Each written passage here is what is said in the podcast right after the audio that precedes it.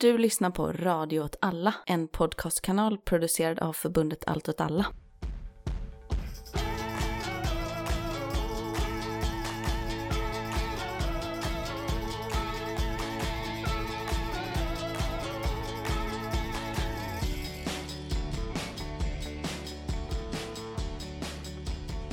Hej, välkomna till Eld rörelse. Udda krig och perspektiv. Med mig Martin Hansson. Och med mig Myran Andersson. Detta är ett eh, litet kort nyhetssvep innan vi går över till eh, det här avsnittets eh, huvuddel kan man väl säga, som är inspelat för ganska länge sedan. Ja, den här intervjun med Henrik Bromander du har gjort som handlar om boken Ljuset i Rojava. Ja, precis. Som ju är en, för de trogna lyssnarna så är ju den boken en extended version av två tidiga avsnitt vi gjorde. Mer Mm. om det sen i intervjun, behöver inte, behöver inte fastna i det nu. Okej, vi har väl två saker vi behöver prata om. Det är lite Palestina, det är lite Ukraina. Ja.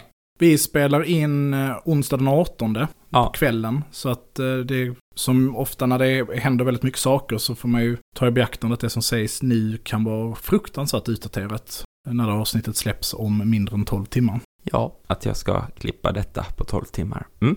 Ja, kan vi börja med sjukhusbombningen. Den, den skedde ju för nästan exakt eh, 24 timmar sedan. Och ehm, det ska ju sägas att vi fortfarande befinner oss i liksom den första informationschocken egentligen kopplat runt det. Det, det handlar alltså om Ali Arab sjukhuset i Gaza. Som jag fattat det är väl typ en så, eh, men ett kristet sjukhus. på Mm. Gazaremsan. Eller i Gaza, alltså i staden Gaza, på Gaz- Gazaremsan.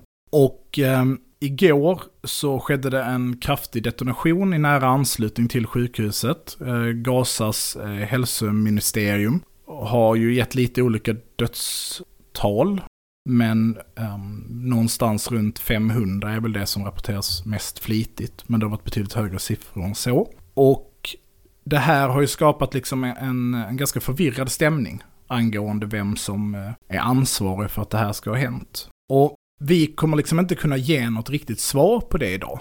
För det är ingen som vet riktigt vad det är som har hänt. Utan det finns ett par olika mm, liksom, narrativ som berättas. Och vissa av dem är stödda av fakta, ganska mycket fakta, medan andra är kanske mer teorier som är stödda av detaljer. Jag tänker att jag snabbt skulle kunna försöka reda ut dem. Så man Gör kan det, det tycker jag. spåren. Den här detonationen blir offentligt eh, känd 2007 lokal tid. Den har alltså inträffat innan dess. Men det är liksom då de första rapporterna börjar komma ut. Det råder liksom först lite informationstystnad, eller det började släppas bilder därifrån. Så här, sjukhuset har blivit angripet, det är uppenbart skadat, det brinner lik. Många lik, fruktansvärda bilder. Men inte så mycket som kanske gav en så klar bild exakt vad det är som hade hänt. Sedan så börjar informationskriget på något sätt ske i de offentliga kanalerna. Det började läggas ut liksom, filmer. Och ganska snart så var liksom flödena helt fulla av fejkad liksom, information. Men två filmer blir liksom geolokaliserade. Och geolokaliserade har vi pratat tidigare med podden, men det handlar ju om att man kan eh, peka ut en plats baserad på byggnader eller eh, skuggor eller eh, träd till exempel. Alltså olika objektiva faktorer som är i bilden så kan man säga För att det ska se ut så här så måste kameran stå typ här och då måste det vi ser befinna sig på en annan plats som vi kan som märka ut på en karta med mer eller mindre hög precision. Och den första filmen som jag såg som snabbt blev geolokaliserad och det kanske är den som mest färgade min bild av vad det var som hade hänt, är en filmsnutt ut genom ett gallerförsett fönster. Där utanför så hör man en, liksom ett väldigt kraftigt ljud. Ett ljud som jag identifierar med bombflyg eller inkommande kraftiga artillerigranater. Ett vinande ljud, Ett ja. vinande, ett starkt tjutande ljud. Och sen sker en kraftig detonation. Och den här kraftiga detonationen är ett stort eldklot. Och det är liksom lite viktig detalj. Ett kraftigt eldklot som slår upp. Och sen panikljuden liksom som kommer med det. Och den filmen kan ganska snart pekas ut komma från, från sjukhuset. Parallellt med detta så börjar det komma liksom en annan berättelse som är, det är inte en inkommande artillerigranat, det är inte ett bombflyg, utan istället så sägs det att men det här är en, det är en raket som har en, en raket från Hamas som har träffat fel. Den har gått sönder på vägen eller det misslyckad avfyrning, det är den som har träffat den. Och för min del så är det ljudet vi hör inte vad jag förknippar med de här raketerna. Och kombinerat då med att vid den här tidpunkten så kommer det liksom olika typer av information från pro-israeliskt håll. Man har vissa stora liksom, konton som inte på något sätt representerar liksom, den israeliska staten, men börjar liksom sprida att ja, men det här sjukhuset har blivit angripet för att eh, de har gömt eh, Hamas till exempel, eller eh, de blev tillsagda att de skulle evakuera sjukhusen, nu alla civila borde varit borta och så vidare. Det finns vapendepå där, det finns tunnlar under sjukhuset som är Hamas-tunnlar. Sen när dödssiffrorna blir högre och det trycket kring den här frågan, då börjar de inläggen försvinna. IDF är fortfarande tysta och det börjar spridas helt uppenbara fake-uttalanden från IDF. Efter en timme, två timmar så kommer det första uttalandet från IDF som inte bara är vi ska titta närmare på det här. Och det är att vi har eh, tydliga tecken på att det är en raket från Hamas. Hamas ska i samband med det här ha sagt, och det sprids också att ett par minuter innan den här eh, detonationen vid sjukhuset så ska de ha sagt vi har precis avfyrat en R160-raket mot Haifa. Och sen så liksom ett par minuter senare, Israel har bombat sjukhuset. Hamas sätts liksom i fokus. Sen så kommer det den här filmen som geolokaliseras till att visa när detonationen sker vid sjukhuset. Ytterligare en film då, den är geolokaliserad och bekräftad, även tidpunkten ser ut att stämma och då, för den finns från flera vinklar, och det som händer då är att man ser en raket skjutas av. Raketen går upp i luften, den ändrar bana till viss del, ser det ut som. Sen går den sönder. Vad den går sönder av är inte tydligt, antingen går den sönder av sig själv, eller så skjuts den ner. Snart därefter, 3-4 sekunder efter att det sker i himlen, så sker det en liten detonation i i horisonten och sen sker det en stor detonation. Den stora detonationen geolokaliseras var sjukhuset. Den filmen används som argument för det är en nedskjuten raket eller en eh, havererad raket som är anledningen till explosionen vid sjukhuset. Initialt var jag väldigt skeptisk till att det skulle vara förklaringen. Det hade krävt att sprängladdningen, alltså stridsladdningen på den här raketen, hade bytt bana nästan 180 grader, rört sig en rätt lång bit och sen gått ner i marken och träffat den här väldigt populationstäta platsen som ledde till de här dödsfallen. Dessutom var det liksom en, en explosion i en magnitud som man kanske inte normalt sett tillskriver de här raketerna. Det var liksom det sammantagna informationsläget igår kväll. Och sen liksom ju senare blev ju, ju mer trummades liksom Israels officiella linje ut. Det här är, och då var det inte Hamas längre, då ändrade de sig. Och det tar ju lite bort den här 160-berättelsen. Utan det är istället palestinska islamska jihad som ligger bakom raketskjutningen. De har inte samma raket menar du? Nej, det var ju Hamas som hade tagit på sig uppskjutningen av R160, så då, hade det ju inte, då är det ju inte nej, nej. palestinska islamska jihad som har gjort det. Palestinska islamska jihad skulle möjligtvis också kunna ha R160, men det är inte de som har sagt att de har skjutit den. Det sprids då i kombination med den här filmen. Den berättelsen sprids i kombination med den här filmen på den raketen som går sönder. I morse, i dagsljus, så börjar liksom nya bilder spridas och börjar väl ge lite mer klarhet, eller framförallt börja peka en lite riktning av vad som är det mest troliga. Och här ska jag verkligen gå försiktigt. Vi vet inte vad det är som har hänt. Båda sidorna är kända för att ljuga notoriskt. Alltså, Hamas är Hamas. Jag tänker att de flesta förstår att Hamas är en grupp som är beredd på att göra och säga lite vad som helst. Yep. Ja. Och IDF har historiskt sett ljugit om liknande saker. Och framför allt, som det som händer med IDFs officiella kommunikation, det är att de säger jätte, jättemånga olika saker. Saker som liksom inte riktigt går ihop. Jag kan ta ett exempel. Under dagen så har de spridit ett telefonsamtal mellan två i Hamas. Där de pratar, de här två personerna i Hamas, pratar om att det är liksom en av våra raketer. Men palestinska islamiska jihad, fast liksom som ett vi. Som är det som har angripit sjukhuset. För att vi har en avskjutningsplats, eller de har en avskjutningsplats, på kyrkogården vid sjukhuset. Kyrkogården vid sjukhuset ligger kanske 30 meter från sjukhuset. Mm. Då kan ju inte det vara samma händelse som raketen som skjuts upp på kanske en kilometers håll. Från filmen som IDF har spritt. Alltså, det, det går liksom, det, och det här har ju liksom skett vid flera tillfällen nu, att man har spridit information och säger man så här, okej, okay, men det här pekar på att det är Hamas eller palestinska islamiska jihad som ligger bakom det. Men det stämmer inte med den tidigare informationen ni, ni spred. Den berättar liksom en annan berättelse. Sen släppte IDF idag en drönarfilm och en jämförelse mellan innan detonationen och efter detonationen. Ett, ryska TASS släppte också en, alltså typ av stats-tv, liksom, släppte en film från detonationsplatsen och det också finns en stillbild från detonationsplatsen. Eh, efter då idag, nu på morgonen. Och här någonstans så kan man väl säga att det börjar bli lite tydligare vad det är som har skett, i alla fall pekar i en tydlig riktning. Och det är att det finns en krater. Den kratern är på en meter i diameter ungefär. Det finns skador runt omkring. Det är inte splitterskador. Det är alltså inte söndersprängda bilar eller bilar som har vält som kull eller slitits sönder. Eller blivit eh, perforerade av splitter. Utan det är bilar som ser eldskadade ut. Och bilar som inte befinner sig så långt bort från kratern ser relativt oskadade ut. Detta sammantaget utesluter de flesta typer av bomber. Som man släpper från ett flygplan liksom? Ja, och det finns ju vapensystem som inte lämnar jättestora kratrar. Man skulle kunna tänka sig en luftbrisad, alltså en bomb som detonerar ovanför marken, lämnar ju i princip ingen krater alls, eller en väldigt liten krater, men åsamkar ju ofantlig förstörelse. Men det stämmer liksom inte med skadorna som har gjorts runt omkring. Det ser liksom inte ut så. Folk har pratat om en ja vad är det, GPI, GBI 43 eller vad det är, det är, det är nästan ett, halvt ton bomb. Alltså det är inte det som har detonerat där. Om, om det hade luftbriserat så hade det hus som runt omkring varit rivna. Kommer det andra, ja men det kan vara ett väldigt litet angrepp, alltså som, i, fast som skapar otrolig förstörelse, det kan vara en pansarvagnsrobot, liksom en Hellfire eller en Spike från en drönare. Men den å andra sidan hade inte skapat eldklotet. Som man ser på filmerna? Nej.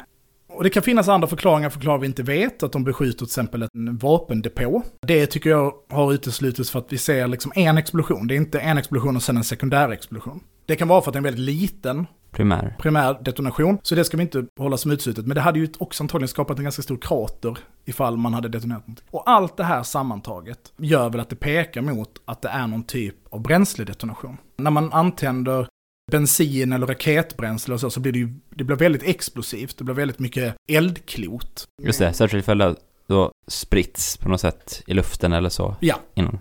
Och kan ju skapa ofantliga skador, tryckvågor och liknande. Men har inte splitter på det sättet som en bomb har. Alltså subdelar som går ut och skär sönder kroppar eller går igenom. Och eftersom att vi inte ser några tydliga splitterskador på det sättet runt omkring så pekar det väl mot att det är någon typ av bränsledetonation. Det skulle jag väl sammantaget säga är, är liksom läget eh, just nu. Ifall det ska vara en bränsledetonation så är det också en raket från, skickad från palestinskt territorium då, antagligen. Det får man ju anta då.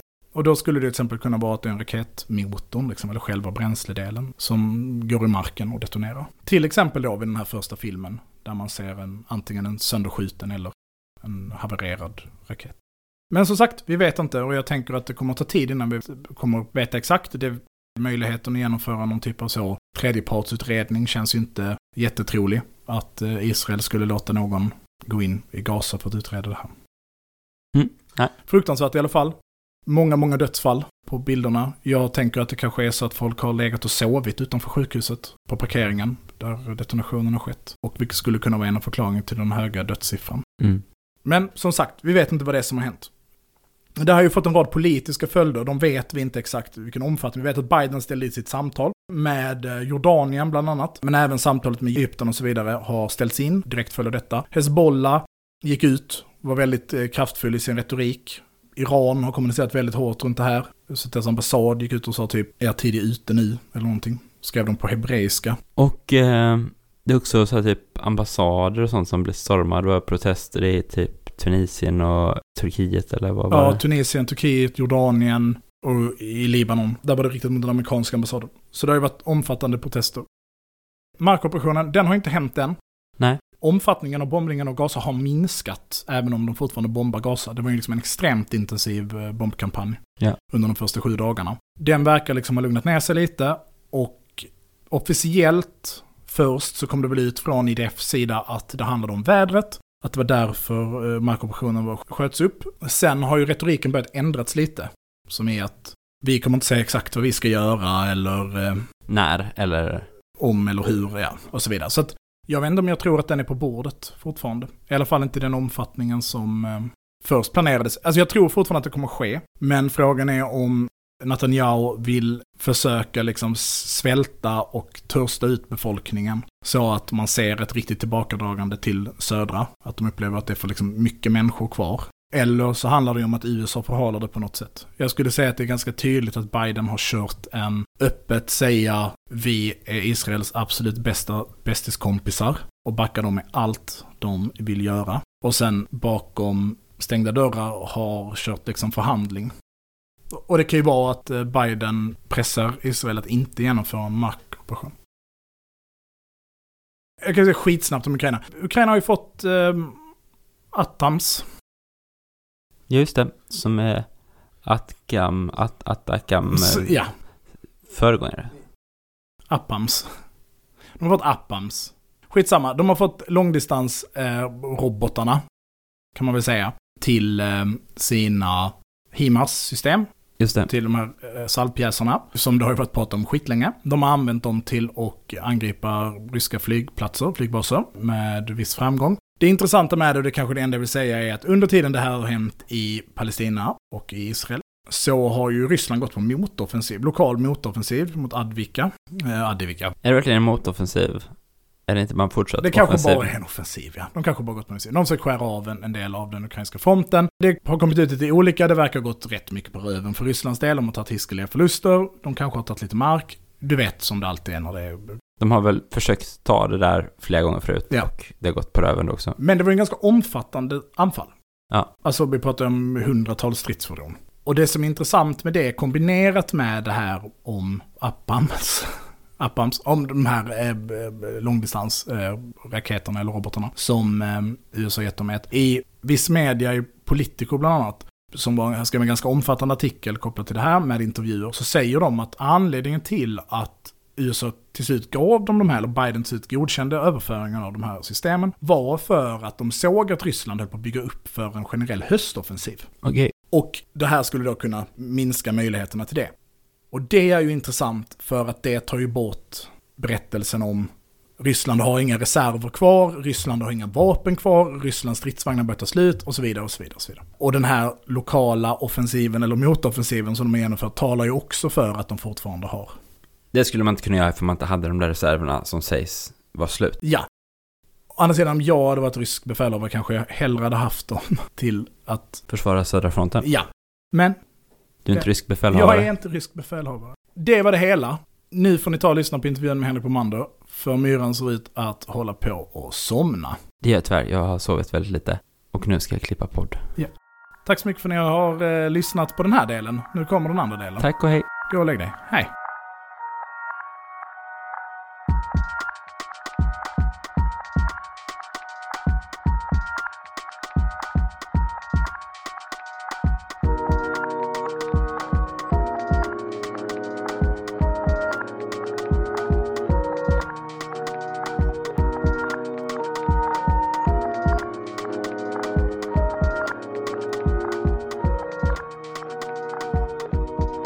Det, My- men Myran kan inte vara med. När han är på kongress.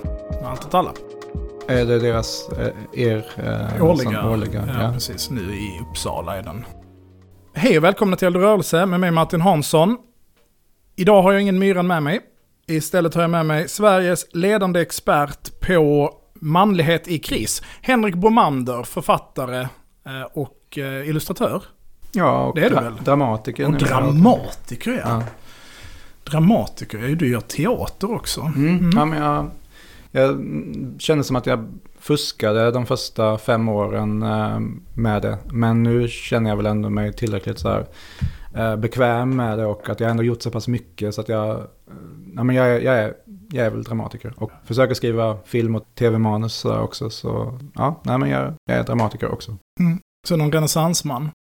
Ja, Jo men det är du, för du har ju också kampsportsdimensionen. Just det. Vilket ju känns som att det är pusselbiten. Det borde ju vara fäktning. Mm. Men du är även intresserad av thaiboxning, eller hur? Mm. Och eh, är också en, kanske så här hemlig info, men en passionerad hemmakock också. Så Mm. jag, jag kanske är en renässansman. Ja, framförallt dramatiker känns ju som pricken över i ett. Mm. Ja, men det är fint. Du eh, är ju nyutgiven medförfattare till en bok, Ljuset i Rojava. Mm. Min tid som frivillig i YPG. Det är inte du som är den frivilliga i YPG då, Nej. utan den andra medförfattaren, Anton Nilsson, som eh, ni tillsammans har skrivit en bok som handlar om hans resa ner till eh, inbördeskriget i Syrien. Mm. Och eh, när jag hörde att ni höll på med det projektet så tyckte jag först att det var lite spännande. För här är det här Henrik Bomanders typ av bok att- skriva. Mm.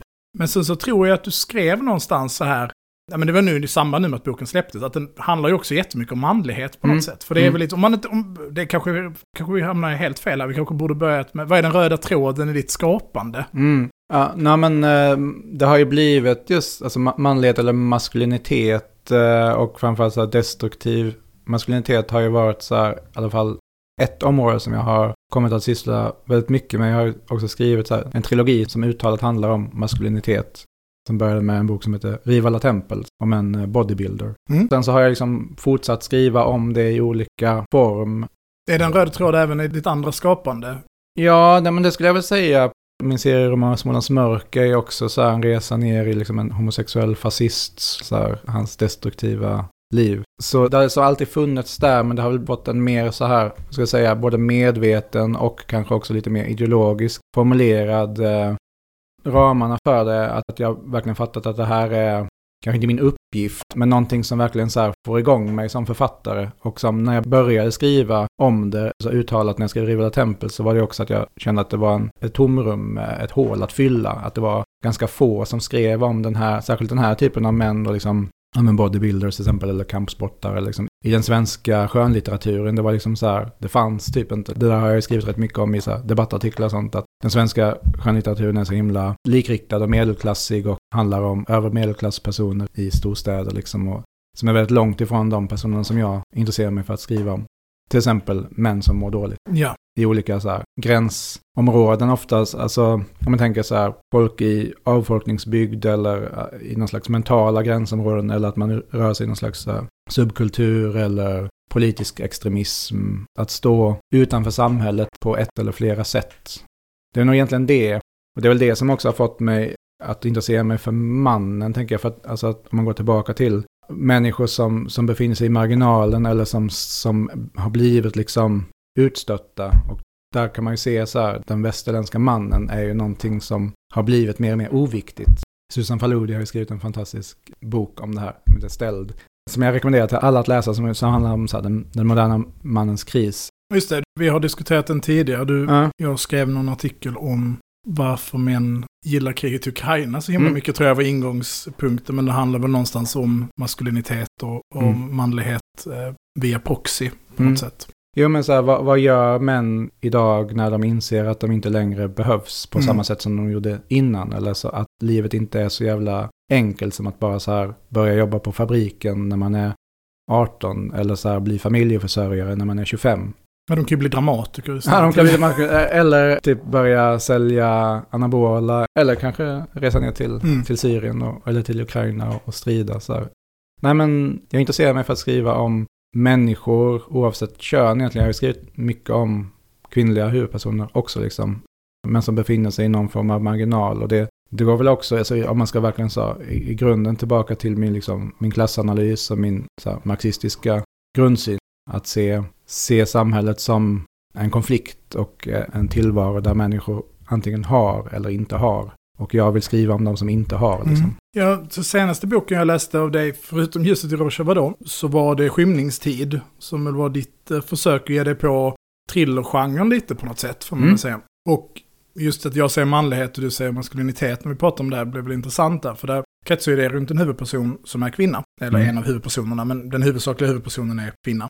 Men en väldigt manligt kodad kvinna, eller ett maskulint kodad kvinna. Som kanske tydligaste exempel är väl att hon i rollen som förälder blir liksom utspelad av sin man. Just det. Eh, Ja. Jag vet inte om du tänkte på det själv när du skrev det. Men Mm. på många sätt så är hon ju kvinna endast i sitt pronomen. Mm. Och skulle lika gärna kunna vara beskrivning av en, av en man. Mm. Dottern blir inte lika glad när hon hämtar på förskolan. Ja, just det. Ja. jag vet inte om det var medveten eller om... Eh, bra fråga. Alltså, den analysen har jag inte fått innan. Den var intressant. Eh, jag tänker att, att, nej men jag tänker att hon, sen, sen så här om man ska titta på, som Monica, som hon heter, vad har tvingat fram det här beteendet hos henne för att hon också är, hon är en anakronism väldigt också så här historiskt har jag fått veta sen av folk som har jobbat på Säpo. Var så här, Mm. "Ja, men den första kvinnliga Säpo-polisen började jobba typ något år efter att hon... Att Men hon det fanns bokstavligt talat ingen kvinna som jobbade. nej, förutom i skymnings- civil eh, anställning och sånt där. Ja, nej. vet att Skymningstid idag eh, kretsar runt Stay Behind-rörelsen. Det är ett- en thriller, det finns en del eh, vapenmässiga eller militärtekniska termer i den här boken. Mm. Eh, och det är ju en av anledningarna till att jag fick läsa den. Mm. Men som eh, bland annat följer en, eller som huvudsakligen följer en Monica då som jobbar med att eh, kartlägga högerextremister kan man väl säga. Den Mm. tidens eh, högerextremister. Ja, Nordiska rikspartiet och, och genom det så får hon upp ett, ett spår efter något så här, då, en väpnad dold sammanslutning som verkar också ha stöd av, av statsmakten. Och på den här tiden, alltså det här är ju 70, jag tror de började utspela sig 73, typ, då var ju allt det här liksom helt okänt liksom. Idag vet vi lite mer om vad det svenska Stay Behind gick ut på, men det är fortfarande också extremt så höljt i dunkel. Och det var ju också det som lockade mig att, att skriva om det, att det är fortfarande ganska mycket ett mysterium och folk har hållit käft i ganska stor utsträckning. Just det. Om man vill veta mer om Stay Behind-rörelsen så kan man lyssna på avsnitt 78, NATOs terrorister och Jens Liljestrand, som handlar om, om Stay Behind. Lite mer på ett globalt plan, även om den berör Sverige. Okej. Men, män som mår dåligt, män i utkanten, extremister. Det finns en ganska tydlig röd tråd till Ljuset i Rojava, som i all enkelhet då handlar om Anton Nilsson som tar ett beslut 2016 2015 är det Eh, kanske första ja, försöket första försöket, ja. att eh, bege sig ner till eh, den kurdiska rörelsen, som man väl kan beskriva det som, och ansluta sig till YPG, alltså den manliga försvarsstyrkorna, som eh, agerar som eh, försvarsmakt åt eh, det område i norra Syrien som har blivit befriat eh, från Assad och för den delen takfirister som ni väljer att skriva i boken. Mm.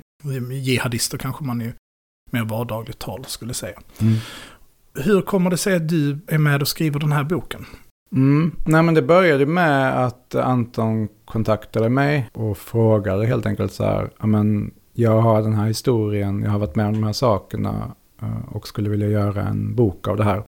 Skulle du vilja hjälpa mig? Och då visste jag ju vem han var genom gemensamma bekanta i Malmös vänster utan att jag tror jag bara hade stött på honom i något sammanhang men liksom jag kände inte honom alls.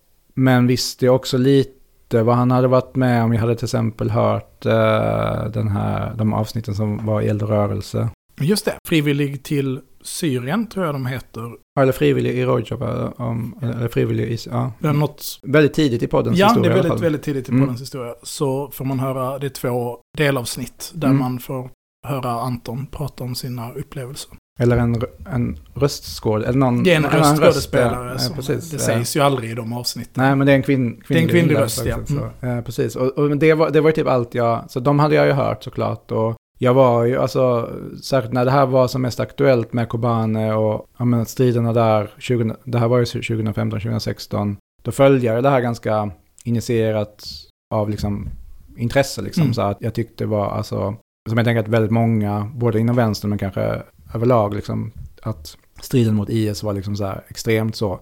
Ja, men det var ju både dramatiskt, det var liksom så här, eh, man, man såg de här liksom IS, alla så här propagandavideos och avrättningsvideos och liksom, eh, man blev ganska uppslukad eh, på olika sätt. Och jag var också så här fascinerad av liksom, det, det var ju en väldigt så här, både konkret i verkligheten men också hur det dramatiserades i media och också kanske delvis av rörelsen själva, men alltså hur IPG och IPJ framställdes som hjältar. Och att det på något sätt var ett så här David mot Goliat situation, särskilt i Kobane under liksom när, när det såg ut, som mörkast ut och att man i, i princip bara kontrollerade ett par kvarter i så här stadskärnan och att IS bara så här slängde allt man hade mot dem och att man ändå höll stånd.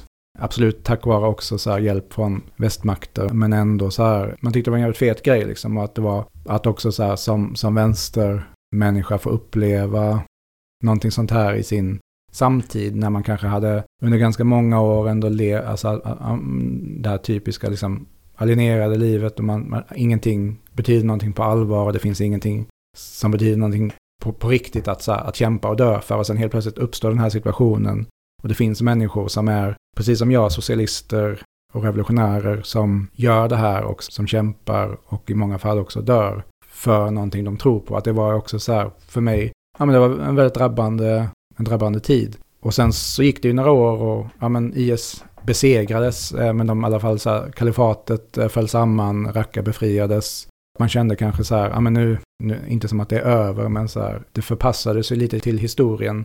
Och sen så, det måste ha varit 2021, så var det, det var då Anton hörde av sig. Så då hade jag liksom, allt det här låg liksom mitt, i mitt bakhuvud och allt det jag hade liksom tagit del av, fast väldigt mycket så här utifrån och bara följt liksom medierapportering och läst liksom lite böcker om det så här. Så jag hade ändå någon slags så här specialintresse, även om jag inte var så här superkunnig. Jag tackade jag ganska snabbt. Ja, men vi såg och snackade och var så här, men självklart ska vi göra en, en bok av det här. Och sen så visade det sig också ganska snabbt att Anton hade ju, det fanns mycket så här skrivet material från dels då en dagbok som han förde under operationen kring Manbij, befrielsen av den som ju var så ett av de sista större slagen som ledde fram till Rackas befrielse. Och också, han gjorde då som vi nämnde innan, ett första försök att komma till Rojava som slutade i att de greps vid gränsen och hamnade i fängelse i KRG, kurdiska självstyret, och satt där ganska länge. Och det var också ganska hård eh, fängelsetid om man säger. Vi kan prata lite mer om det. Fasansfulla omständigheter. Ja, så folk blir torterade i, i rummet bredvid och liksom. Um, det hade han ju också skrivit, så när han kom hem så skrev han eh, ner de här minnena.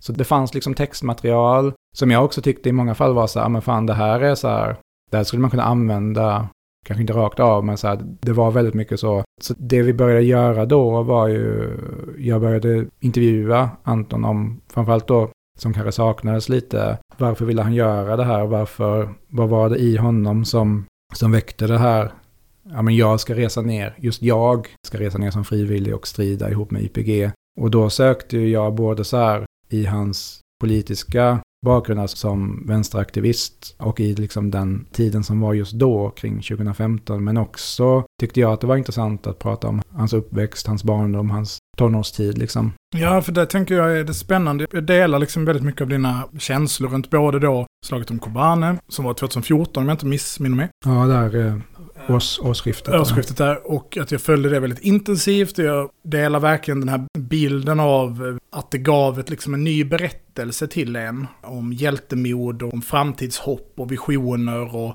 gott och ont. Alltså det slog liksom an på väldigt många strängar i den, vad jag kodar i alla fall, som väldigt så här maskulina berättelsen. Liksom. Det finns något modernistiskt i den här berättelsen. Och att man själv gick i många av de tankar som Anton gjorde. Och sen när man läser berättelsen om Antons barndom, man känner igen sig väldigt mycket att komma från det lilla samhället och inte ha någon riktig idé om sin framtid, men ha de här upplevelserna, kollektiva upplevelserna.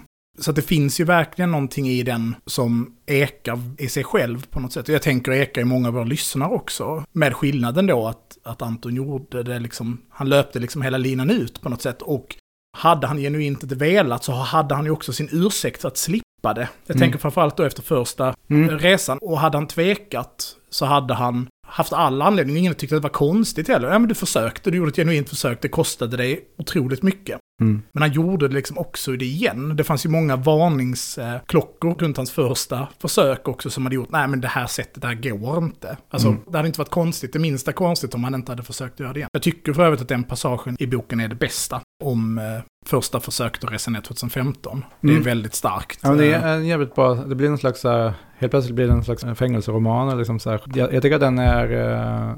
Och kopplat till de andra frivilliga. Ja, För det är ju någonting ja. som, på tal om krisande manlighet, mm. som ju slår en otroligt mycket. Ja men precis, alltså vi kan ju prata lite om det, vilken jävla märklig blandning av människor som... För det blev ju en så här stor, precis som du säger, det var många som gick runt och kände det här runt där Kobane, så här, fan, jag måste göra någonting, vad kan jag göra? Och då var det ju folk som, som reste ner från i princip hela västvärlden, alltså USA, Storbritannien, Tyskland, Sverige. Det var ju många av dem saknade ju den ideologiska övertygelsen. Att det var inte som att, att det var så, ah, men nu är jag vänsteraktivist och ska resa ner för att försvara Rojava och Nej, det revolutionära försöket. Man hatar ju muslimer. Eh, I vissa fall tänker jag absolut att det var så. Det så här, eh, ja, men, amerikanska före detta marinkårssoldater mm. eller främlingslegionärer till kanske mer så här random dudes som det mm. känns som att typ Jesper Söder, att han har skrivit en ganska kass bok om... Va? Kom, är den dålig? dålig. Eh, som jag börjar säga, men jag är, alltså att man har någon slags bara vag humanistisk uppfattning om, ja men det här, det är hemskt att IS gör det här, nu ska jag liksom bara, jag vill göra någonting bara, men att man är liksom totalt oideologisk. Eller snarare så att man sen blir också så här lokalpolitiker för Liberalerna. Jag tror sen har han bytt till Moderaterna nu. Och sånt där. Men ja, han hade varit ganska SD-struken också Precis, i sitt alltså, sätt gjort- att prata liksom. Det är lite som ett mikrokosmos av det i det här gänget som Anton tvingas in i för att ja, men det blir knas med hans, när han kommer dit till KRG. Och, men av en, lite av en slump så är det ju ett par andra svenskar med samma flight som honom. Som ju är en, bland, alltså en så här tjackmissbrukande kriminell. Ja, Båtmotors stjälande. Ja, en snubbe som är så här extremt stridskåt och egentligen hade han hade velat bara åka vart som helst bara han får typ hålla i ett vapen. Men en annan snubbe som är lite mer som Anton så här, för det, jag tror inte vi har nämnt det, men Anton var ju yrkesmilitär. Han har bakgrund eh, i Försvarsmakten. så- Ja. Och hade de här kunskaperna. Den andra personen är ju mer, inte ideologiskt motiverad på det sättet att han är liksom vänsteraktivist. Och sen har vi då Peyman, Mm. heter han i boken, som är mer så här, ja men, som har kurdisk bakgrund då, men Ja, men drivs väl mer av en nationalistisk Ja, nationalistisk, karaktär får man ja. väl så, säga. så, det. så det blir eh, lite så här, ja men de olika delarna, sen tänker jag att det fanns ännu fler så här typer. De är verkligen så, eh, eh, det är nästan som att det blir som någon slags mörk komedifilm av Mm. det, alltså hur utflippar de här, alltså den här tjackisen Mats som har avtändning liksom och, Men till och med, jag skulle dra det så långt som att säga att om jag inte visste 100% säkert att det här var sant, Ja. vilket jag vet att det är. ja, Jag vet att det här är sant. Jag sätter min heder på att det är sant. Hela den passagen kopplad till att möta på olika personer på flygplatser och de här individernas representation av den tomma militären som bara är jag vill till ett krig. mm, Fredrik som han heter i boken vill jag, alltså ingen kritik mot det, men, men jag tänker att han är där för att han kan någonting, han vill göra något som är bra, Mm. men han vill också till ett krig. Mm. Har upplevt krig tidigare på en FN-mission om jag inte missminner mig. Afghanistan. ja. Afghanistan. Mm. Han vill till ett krig, han åker dit. Och sen har man liksom den nazistanstrukna, man har missbrukaren som Mm. bara försöker liksom få en ny kick liksom av ett krig. Och sen har man den som är, jag gör detta för mitt land och ingen av, inte av Mm. någon annan skäl egentligen. Man hade inte köpt det i en film liksom. Hade jag Nej, sett det i en film så för att hade jag sant, så, liksom. nej. Ja, ja, det känns Ja, nästan konstruerat liksom. Ja, och ytterligare då dimensionen att de sen igen träffar på av en slump på en flygplats. Alltså, Jesper Söder ja, och så ja. också. Ja, nej men precis, alltså jag, och jag har ju känt också så här, fan, folk kommer tro, när det är de här galna historierna, ja men de, vissa kanske kommer tro att det bara här är, det här är en ny roman av Mm. mig. Men det har jag ju sett som en kvalitet också, att vissa situationer både där, men också senare i, när han väl är i Rojava från dagboken och så, så är det, det här skulle kunna vara i en roman av mig. Mm. Men det har jag sett som en kvalitet. Ja, det är väl en komplimang till dig då, Ja, antar jo, jag. jo. På något sätt. För sen så kan man ju säga att boken har lite olika karaktär. Den rör sig lite i lite olika format. En stor bit av boken är ju en dagboksskildring av en krigsupplevelse. Den känns väldigt genuin, ärlig, bitvis kanske lite avskalad i sitt sätt att framställa situationen. Det är inte så starka känslor. Det är, Mm. det är ganska stoiskt. Det är ganska mycket en man från en liten bruksort som berättar om något fruktansvärt han har varit med om. Nej men det, det är ganska mycket Antons Ja. eh, språk där liksom som skiner igen. Ja. Att så, jag är med om det här helt fruktansvärda och då skriver jag, det var lite jobbigt. Mm. Och då kommer ju boken att bli mer en, en, den här krigsskildringen, det är ju en genre jag har läst ganska mycket. Inte på svenska dock, jag är inte så intresserad av olika FN-missioner. Men jag har ju läst en hel del böcker kopplade framförallt till Irakkriget och till Vietnamkriget, det är väl de två eh, huvudsakliga. Boken kommer ju ut lite fel i tid på så sätt. Ni borde gärna ha kommit ut för två år sedan. Mm. För nu känns det som att den kommer drunkna i många andra krigsskildringar som kommer att spottats ut från alla förlag. Men den ger ju en inblick i en typ av krig från ett perspektiv som i princip helt saknas. Nu, nu har det ju getts ut böcker av de här lite mer politiska karaktärerna från amerikanska frivilliga och, och så. Mm. Det finns en, ett gäng böcker, bland annat en bok från en från samma Tabur. Mm. Den är faktiskt ändå läsvärd. Ja, ja. eh, Så här, eh, den heter typ Desert Sniper. Mm, dåligt Eh, namn, fruktansvärt precis, namn. Namn. Desert Warrior hade varit ett ännu sämre namn. Ja, ja, men det är typ han som kallas för Mo eller Kenneth. Nu kommer jag inte ihåg, men det är en av dem Mm. Det är Mo, som... tror jag. Ja, Mo. Den är bra för om man nu skulle bli väldigt, väldigt intresserad av den här frågan eller de här situationerna så är det faktiskt vissa situationer som Anton skildrar som är med också skildrade i den här boken. Så är det en intressant snubbe, men han, han är inte liksom vänsterpolitisk på det sättet, men han har varit med i de här Free Rangers Mm, i Free Burma, Burma och så här, Rangers, ja. Free Burma Rangers. De är ett intressant gäng. Ja, De ja. är skogstokiga. Jag kollade upp dem, för jag kände inte alls till det innan, så, men det, det var verkligen så. Alltså inte på det dåliga sättet skogstokiga, utan jag kommer ihåg eh, Operation Fredsfontän. När eh, Turkiet gick in i Rojava mer och skulle skapa den här eh, buffertzonen Då eh, gjorde de ju vissa räddningsuppdrag obeväpnat, där de Mm. skulle rädda skadade, som verkligen är så här, oj, det här är ju rena självmordsuppdrag ni gör. Så att Free Burma Rangers eh, är ju verkligen så dedikerat gäng. Mm. Ja, men han var aktiv där och sen, sen också um, duktig prickskytt typ liksom. Och det, det är också en ganska lång skildring av så här, hur Anton och då den här Kenneth och Mo bildar eget, eh, en liten stridsgrupp och Mm. börjar eh, strida ganska mycket ihop med så här, den här turkiska lilla gruppen som Bög. ser roligt ut i skrift att det heter bög. Men BAG kan man kanske också säga. Men Jag tycker man bara ska brösta det. Bög. ja. Det finns väl en annan turkisk grupp som heter Kuk. Och sen finns det en, tre, det är inte kurdisk, det är en annan grupp som blir MILF. Som ju varit roligt om Ja, de det. hade varit i, I eh, Filippinerna Ja, typ. precis. Ja. det. Moro Liberation. Ja, precis. Ja. Mm. Sidospår. Men, och sen kommer ju en krigsskildring och det här med att det perspektivet är ju på grund av krigets karaktär. Nu är det lite mer A10 och B30, 130 som bombar och, och så. Det är någon granatspruta och lite drönare, och så, men som kanske mer klassiskt västerländskt krigsmateriel. Så blir det ju någonstans en skildring av gerillans försök till att göra ett konventionellt krig. Mm. Det är ju den kurdiska rörelsen, YPG och YPJ, även om alla är, även vänstern är så här, de har inget med PKK, det är helt separat. Så är det ju inte. Det är ju liksom, det är bara trams. Så är det ju inte. Och att YPG och YPJ byggs ju någonstans upp av veteraner från PKK. Mm. Och man kan, i krigssammanhang, militära sammanhang kan vi prata om, om, om stridskultur, liksom, eller kulturen som förs in. Och det är ju tydligt att den kulturen kommer ifrån de erfarenheter som rörelsen har fått av sitt långgångna krig i Bakur mot den turkiska staten. Och de begränsningar som finns i krigsmateriel, för det, det handlar ju framförallt om handeldvapen, olika typer av handeldvapen, några raketgevär. Så det är ju någonstans ett infanteriernas krig på båda sidor, Mm. trots att YPG och YPJ har tillgång till luftunderstöd från eh, Operation Inherent Resolve. Så blir det ju ett perspektiv och en bild på hur för man den typen av krig? Hur genomför man offensiver utan tillgång på eh, stridsfordon till Mm. exempel? Eller typ att man har ett sånt hemmabyggt, eh, typ en lastbil med Ja. lite pansar på. Som, så, eh, Ja, och, att när fienden använder självmordsbombare, Mm. och hur, hur hanterar man det? Och Mm. det tänker jag att det finns liksom en, en kvalitet, att det, är en- det är en kvalitet i boken som är viktig ur rent liksom militärteoretisk skildring av liksom, hur går det faktiskt till? Mm. Framförallt den här långa delen av erfarenheterna från operationen som ska frita Manbitch. Så ser man ju det här, ja men det är ett stillastånd där man går upp på morgonen och skjuter lite på varandra i huset och försöker se var är fienden någonstans. Vi har tre granatkastare som kan ge oss eldunderstöd. Vi har träffat huset. Så nu kommer ju aldrig riktigt den offensiven i boken som det hela tiden pratas om att bög i det frontavsnittet de ska genomföra offensiven. Men det tycker jag att det är väldigt spännande i boken. Alltså om man är lyssnare och är så, jag kanske inte är superintresserad av konflikten, men jag är intresserad av militärteori till exempel. Så tänker jag att det finns en kvalitet i boken att bara förstå hur ter sig det här lite flytande, det är mycket frivilliga, även om det finns liksom disciplinära åtgärder så får man ju hela tiden intrycket av att att även rollerna, den enskilda soldaten eller kombatantens roll är flytande. Mm. Alltså typ som att de är så här, ni borde gå med oss istället. Mm, Och så ja, försöker de precis. övertala dem. Det är inte, Ja. Så funkar det inte i en reguljär Nej, nej. armé. Att Alltså så. hur ser befälsordningen ut Mm. och vem, vad får man göra och inte och sånt. Alltså det, ja, men det är väldigt intressant. eh, Eller när Mo då skriker 'fuck you' till vad som ju då strikt sett är hans överordnade i Ja. den här specifika. Han har blivit förflyttad till en enhet och han skriker 'fuck you' till sitt befäl i en stridssituation. Mm.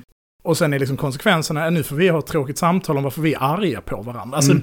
Och det menar jag ju mer... Och göra självkritik och så också. Så att det, ja. Att det är mer likt gerillans kanske. Det är inte lika rigid struktur. Och det ställer helt andra krav på kommunikation och på hur man rent taktiskt agerar. Och det tycker jag boken skildrar, tycker jag är en jätteintressant skildring. Och jag vet inte, jag har inte läst någon bok som liknar det. Utan då är det ju väldigt ofta, jag tänker jag att jag läser om Irak, det är väldigt sällan man får läsa om någon från Eh, irakiska Hizbollah eller... Eh, utan det är det ju liksom, amerikanska soldater eller journalister som följer amerikanska soldater. Eller då från reguljära irakiska förband. Just det.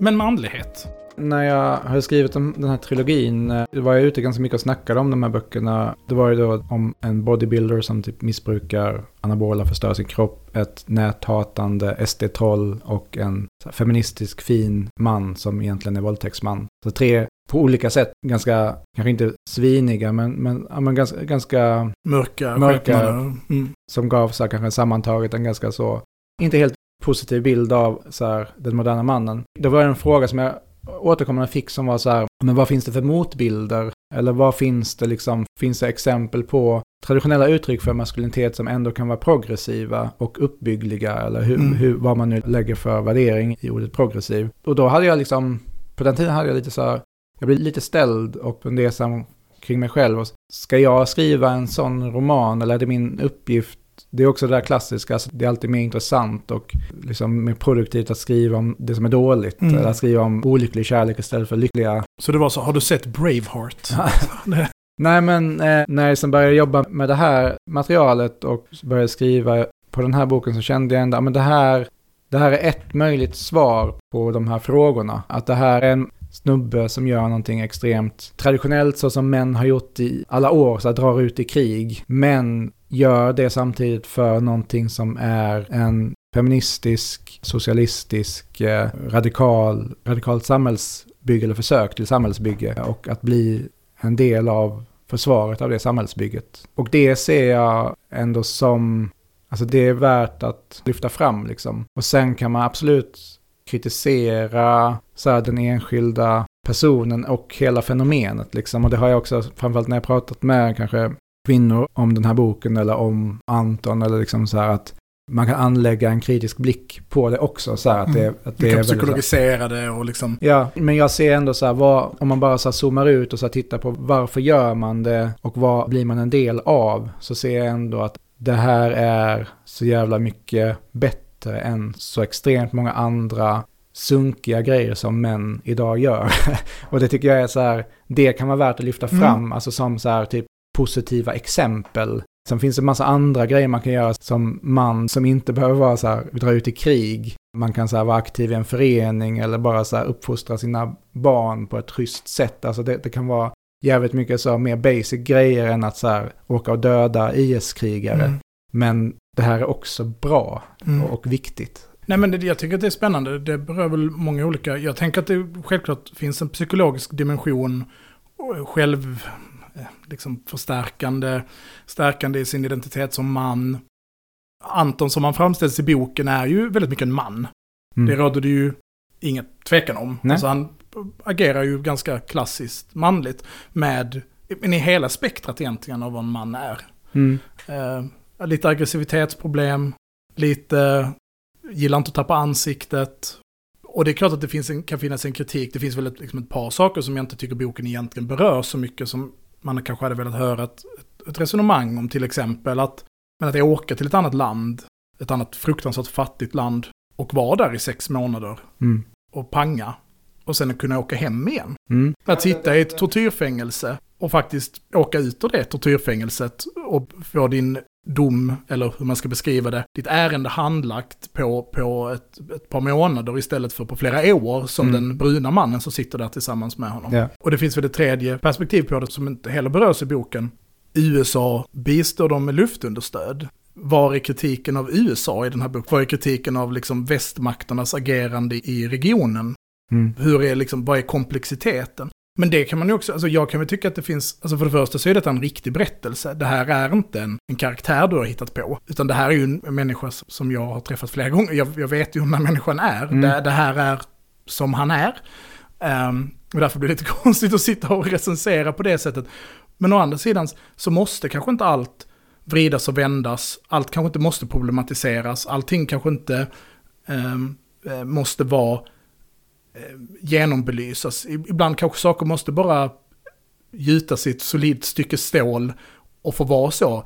Det här är inte komplicerat, det är inget konstigt. Här har vi någon, de tar barn som sexslavar och halshugger folk för att de är homosexuella. Eh, nu hotar de ett projekt som är typ så, vi ska försöka bry- bryta loss traditionella värderingar. Eh, ge kvinnor frihet, ge kvinnor agens. Eh, man får vara bög, man får både vara med i gruppen bög, men man får också vara bög. Och vi tänker försvara det med våld. Konfliktparten är å ena sidan IS, den andra är Assads diktatur. Eh, Nu är någon uppenbart beredd på att kasta in sitt liv i leken om att, hur det här ska avslutas. Vad fan är det att kritisera? Ja, vad, alltså vad, vad det- fan är det att problematisera? Det är lite det perspektivet jag har anlagt i alla fall. För absolut, man kan ju säga... Man, Gör man, något bättre själv då. man kan gå så här total anti-imp på hela den Mm. här eh, USA-dimensionen och sånt. Och det känns som så här... Det är i alla fall inte jag intresserad av att göra. Sen, jag tycker att det är en relevant, en relevant grej som, som också har varit något som folk har lyft när jag pratat om, om det här kring, alltså folk kanske så här, som, som också känner Anton eller som, alltså, kanske som också så har förhållit sig kritiska till det. För jag tänker att det absolut finns det, i, i, även i våra kretsar, liksom, så att det här kanske inte varit helt okontroversiellt eh, så här, att, att göra den här grejen. Liksom. I min bok är det Eh. helt okontroversiellt. Ja, ja, och i min också, det, annars hade jag inte gjort den här boken. Men, men, nej, men så här, eh, jag, jag tänker på det du säger med att, att resa ner till ett, ett fattigt land och göra den här grejen och sen åka hem. Och det ser jag, jag ser det som att det hade varit ett mycket större problem om det inte hade funnits den här efterhistorien som, Mm. som finns kring Anton, som vi också skriver om i boken, som är, alltså både så här, eh, arbetet med så här, NCDK, liksom nätverkandet där, men också Rojava-kommittéerna, att liksom fortsätta by- alltså att man inte gör en typ en Jesper Söder och reser ner och ska spela hjälte och sen åker man hem och Har en- byggt sitt personliga varumärke. Ja, och och, och att, så här, att det känns som att så här, det Anton har gjort och som, som jag tycker är värdefullt är ju att man, man har liksom inte slutat bara för att man är hemma igen liksom, utan att man, man fortsätter bygga det här fast på andra sätt liksom, genom till exempel Rojava-kommittéerna. Även om man inte hade gjort det. Så får ju någonstans ens handlingar bedömas utefter utfallet av det man har gjort. Mm. Och när man kritiserar andra utan att vara kristen liksom, så får man gärna ha fört samma sak till bordet. Man får gärna kritisera människor. Men intresset av att lyssna på kritiken får någonstans värderas av vad människan själv kommer till, till bordet. Mm. Hade det varit bättre om man inte hade åkt? Hade det blivit ett bättre resultat? Det är klart att man kan problematisera saker, men allting måste inte alltid problematiseras ner till grunden. Jag kan tänka att den kritiken också till viss del, även om det kan finnas berättigade bitar, precis som de här tre punkterna jag räknade upp, av saker som är lite problematiska, och, och, det hade man kunnat vrida och vända på hur mycket man vill. Men det kommer ju också tillbaka, jag tänker att det hela tiden kommer tillbaka till, men vill man skriva stora berättelser, och då menar jag inte berättelser som i en bok, utan berättelser, vill man skriva om världshistorien, Mm. vill man vinna till exempel, så är det väldigt viktigt att man under vissa perioder och faser i det, i den typen av konflikter, accepterar att det finns inte utrymme att alltid eh, vrida och vända på allting. Och då ligger liksom ansvaret för att, att situationen händer i, i, i norra Syrien som tvingar fram det här kriget, det, de ansvariga för det och de felen och allt som händer där. Självklart ligger det ju delvis på individerna som begår felen. Det, det handlar inte om att liksom eh, samvetsbefria dem fullständigt.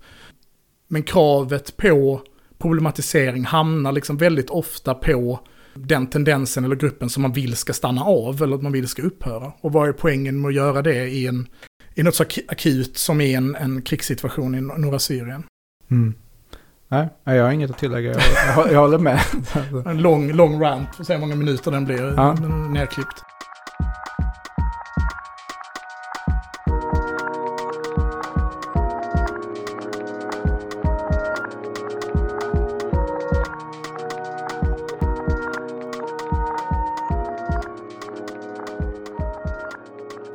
Men vad tänker du liksom själv i relation till boken? Varför reste inte du?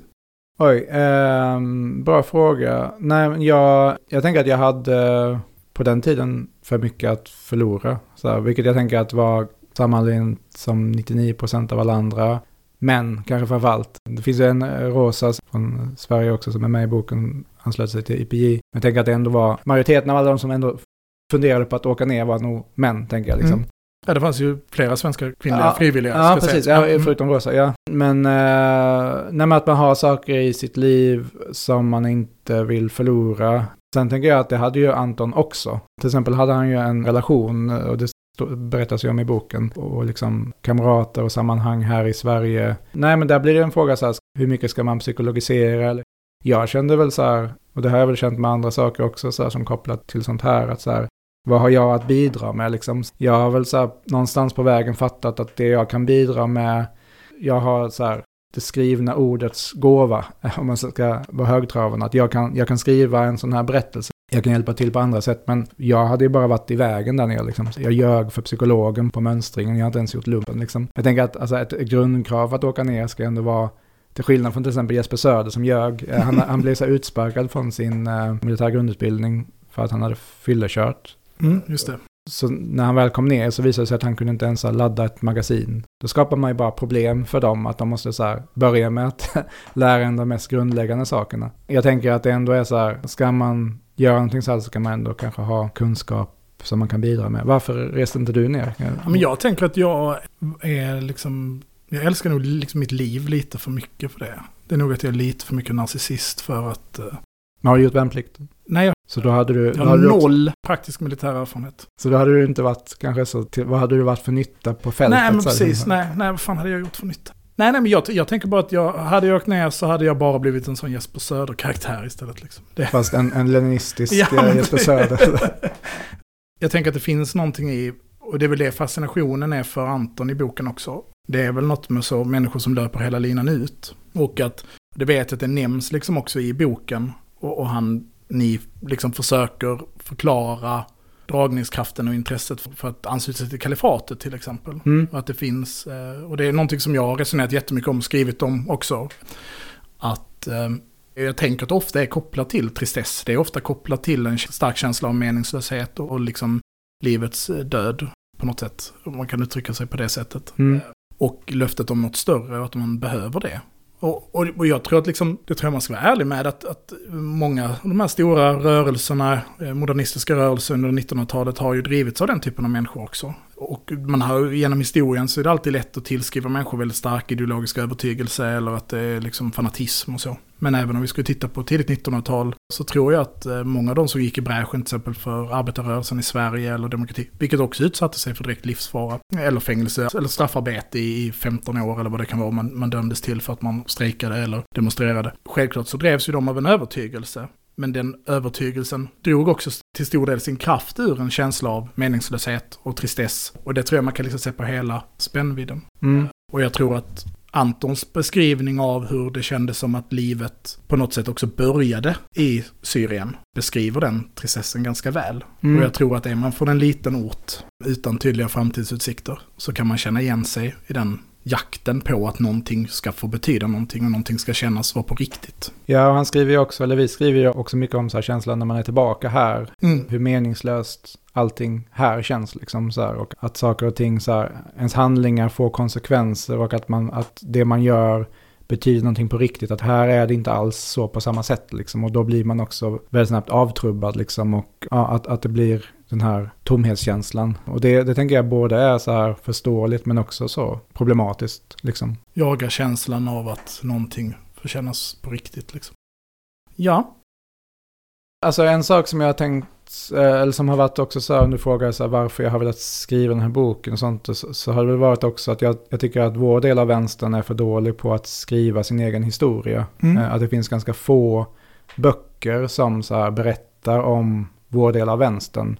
Alltså, Det känns som att man kan räkna på ena handens fingrar nästan Mm. som så här kanske Johan Pris och Andres Brink Pintos 30 november. Jag tänker att det är ett jättebra så här, mer akademiskt exempel. Liksom. Delta-gänget. Delta-gänget. eh, fan finns det mer egentligen? Nej, Eh, jag vet inte. Fin, det finns säkert någon Jag läser bara men- obskyra krigsskildringar. Det är Ja, det jag nej, håller på men- med, så jag vet faktiskt inte om jag ska vara ärlig. Så, nej men så det, är- det är väldigt få, men, men samtidigt så finns det så här extremt mycket så, um, både så här som är relevant för oss i den här lilla bubblan, men som jag tänker också på något sätt skulle ha en relevans i någon slags större sammanhang, men också så att bara så här visa så här, det här hände, det här gjorde vi, det här var bra därför att, och det här Mm. var dåligt därför att, men så här, som att det blir också som någon slags så här berättande exempel typ, tycker jag är också en bra, om man tänker på så här självbiografier av så här, eh, Spanienfrivilliga Mm. från förr i tiden. Att det fanns en sån ambition att berätta så. Jag reste ner och stred för det här och det här hände. Det här var liksom så här, det här är viktigt. Mm, och så, det här tog jag är min, mig det här är min historia Mm, liksom. mm.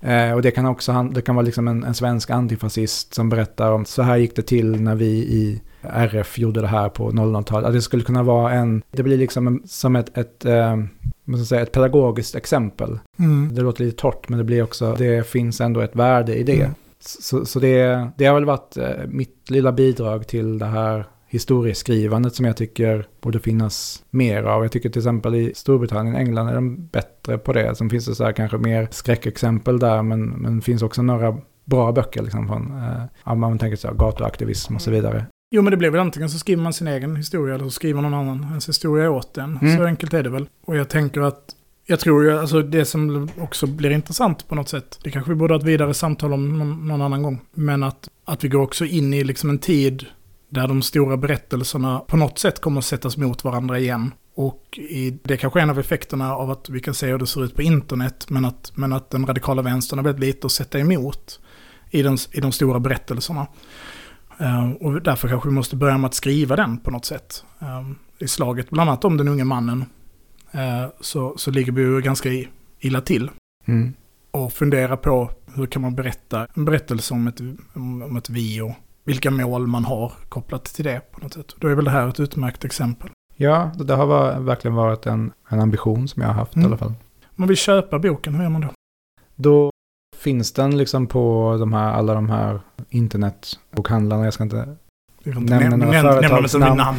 Eh, sen sen tänker jag att den kommer finnas även på så här typ vänsterbokhandlar och sånt Mm. där. Liksom. Men, men en viktig aspekt där är ju att vi som författare, jag och Anton, donerar alla våra intäkter för boken till sociala eh, projekt i Rojava. Mm. Så att det är liksom, man får gärna köpa Många ett extra ex. extra och så här, dela ut till sina vänner och, och fiender. Men eh, ja, den, den finns överallt där böcker finns. Mm. Skitbra. Jättekul att ha det här. Ja, kul att, vara- Förhoppningsvis kul att vara kommer vi här. tillbaka. Ja. Om man vill följa dig och ditt arbete, hur gör man då? Har du någonting du vill påa, som man säger? Alltså jag, på tal om att skriva vänsterns historia och sånt så, så håller jag på med en, en roman som delvis eh, går in i det utan att avslöja för mycket. Men det är en, en bok som, som utspelar sig i Jönköping under ett, ett antal decennier. Som bland annat skriver den vänsterns historia. Mm. Men, men den, det kommer dröja ett tag innan den, det blir en jävla tegelsten. Så, så det, men det är det, typ det jag håller på att skriva på nu. Mm, häftigt. Och det är ingen poäng att påa några av dina pjäser eftersom att våra lyssnare inte går på teater eller för att det inte finns några biljetter. Så Nej, det, alltså, det var premiär för min senaste pjäs nu i helgen som heter Mise en place som Mm. handlar om arbetsplatskonflikt på en typ hipsterkrog här i Malmö. Och den utspelas också på en hipsterkrog i Malmö. Mm. Eh, men den är alltså tyvärr, eller så här, ett kul är det väl också att den är slutsåld. Eh, det får man, sen kanske den kommer förlängas eller ha fler speltillfällen och sånt. Eh, men jag vet att du ska gå Jag på ska den gå. fall. Jag ska gå. Um, lyckades skaffa en av två av biljetterna innan det var över. Mm. Skitroligt. Jättekul att vara där Henrik. Jättekul att läsa boken. Vi länkar väl någon av de här förhatliga hemsidorna man kan köpa boken i beskrivningen av det här, eller till beskrivningen av avsnittet. Så man kan klicka där. Ha det fint. Detsamma.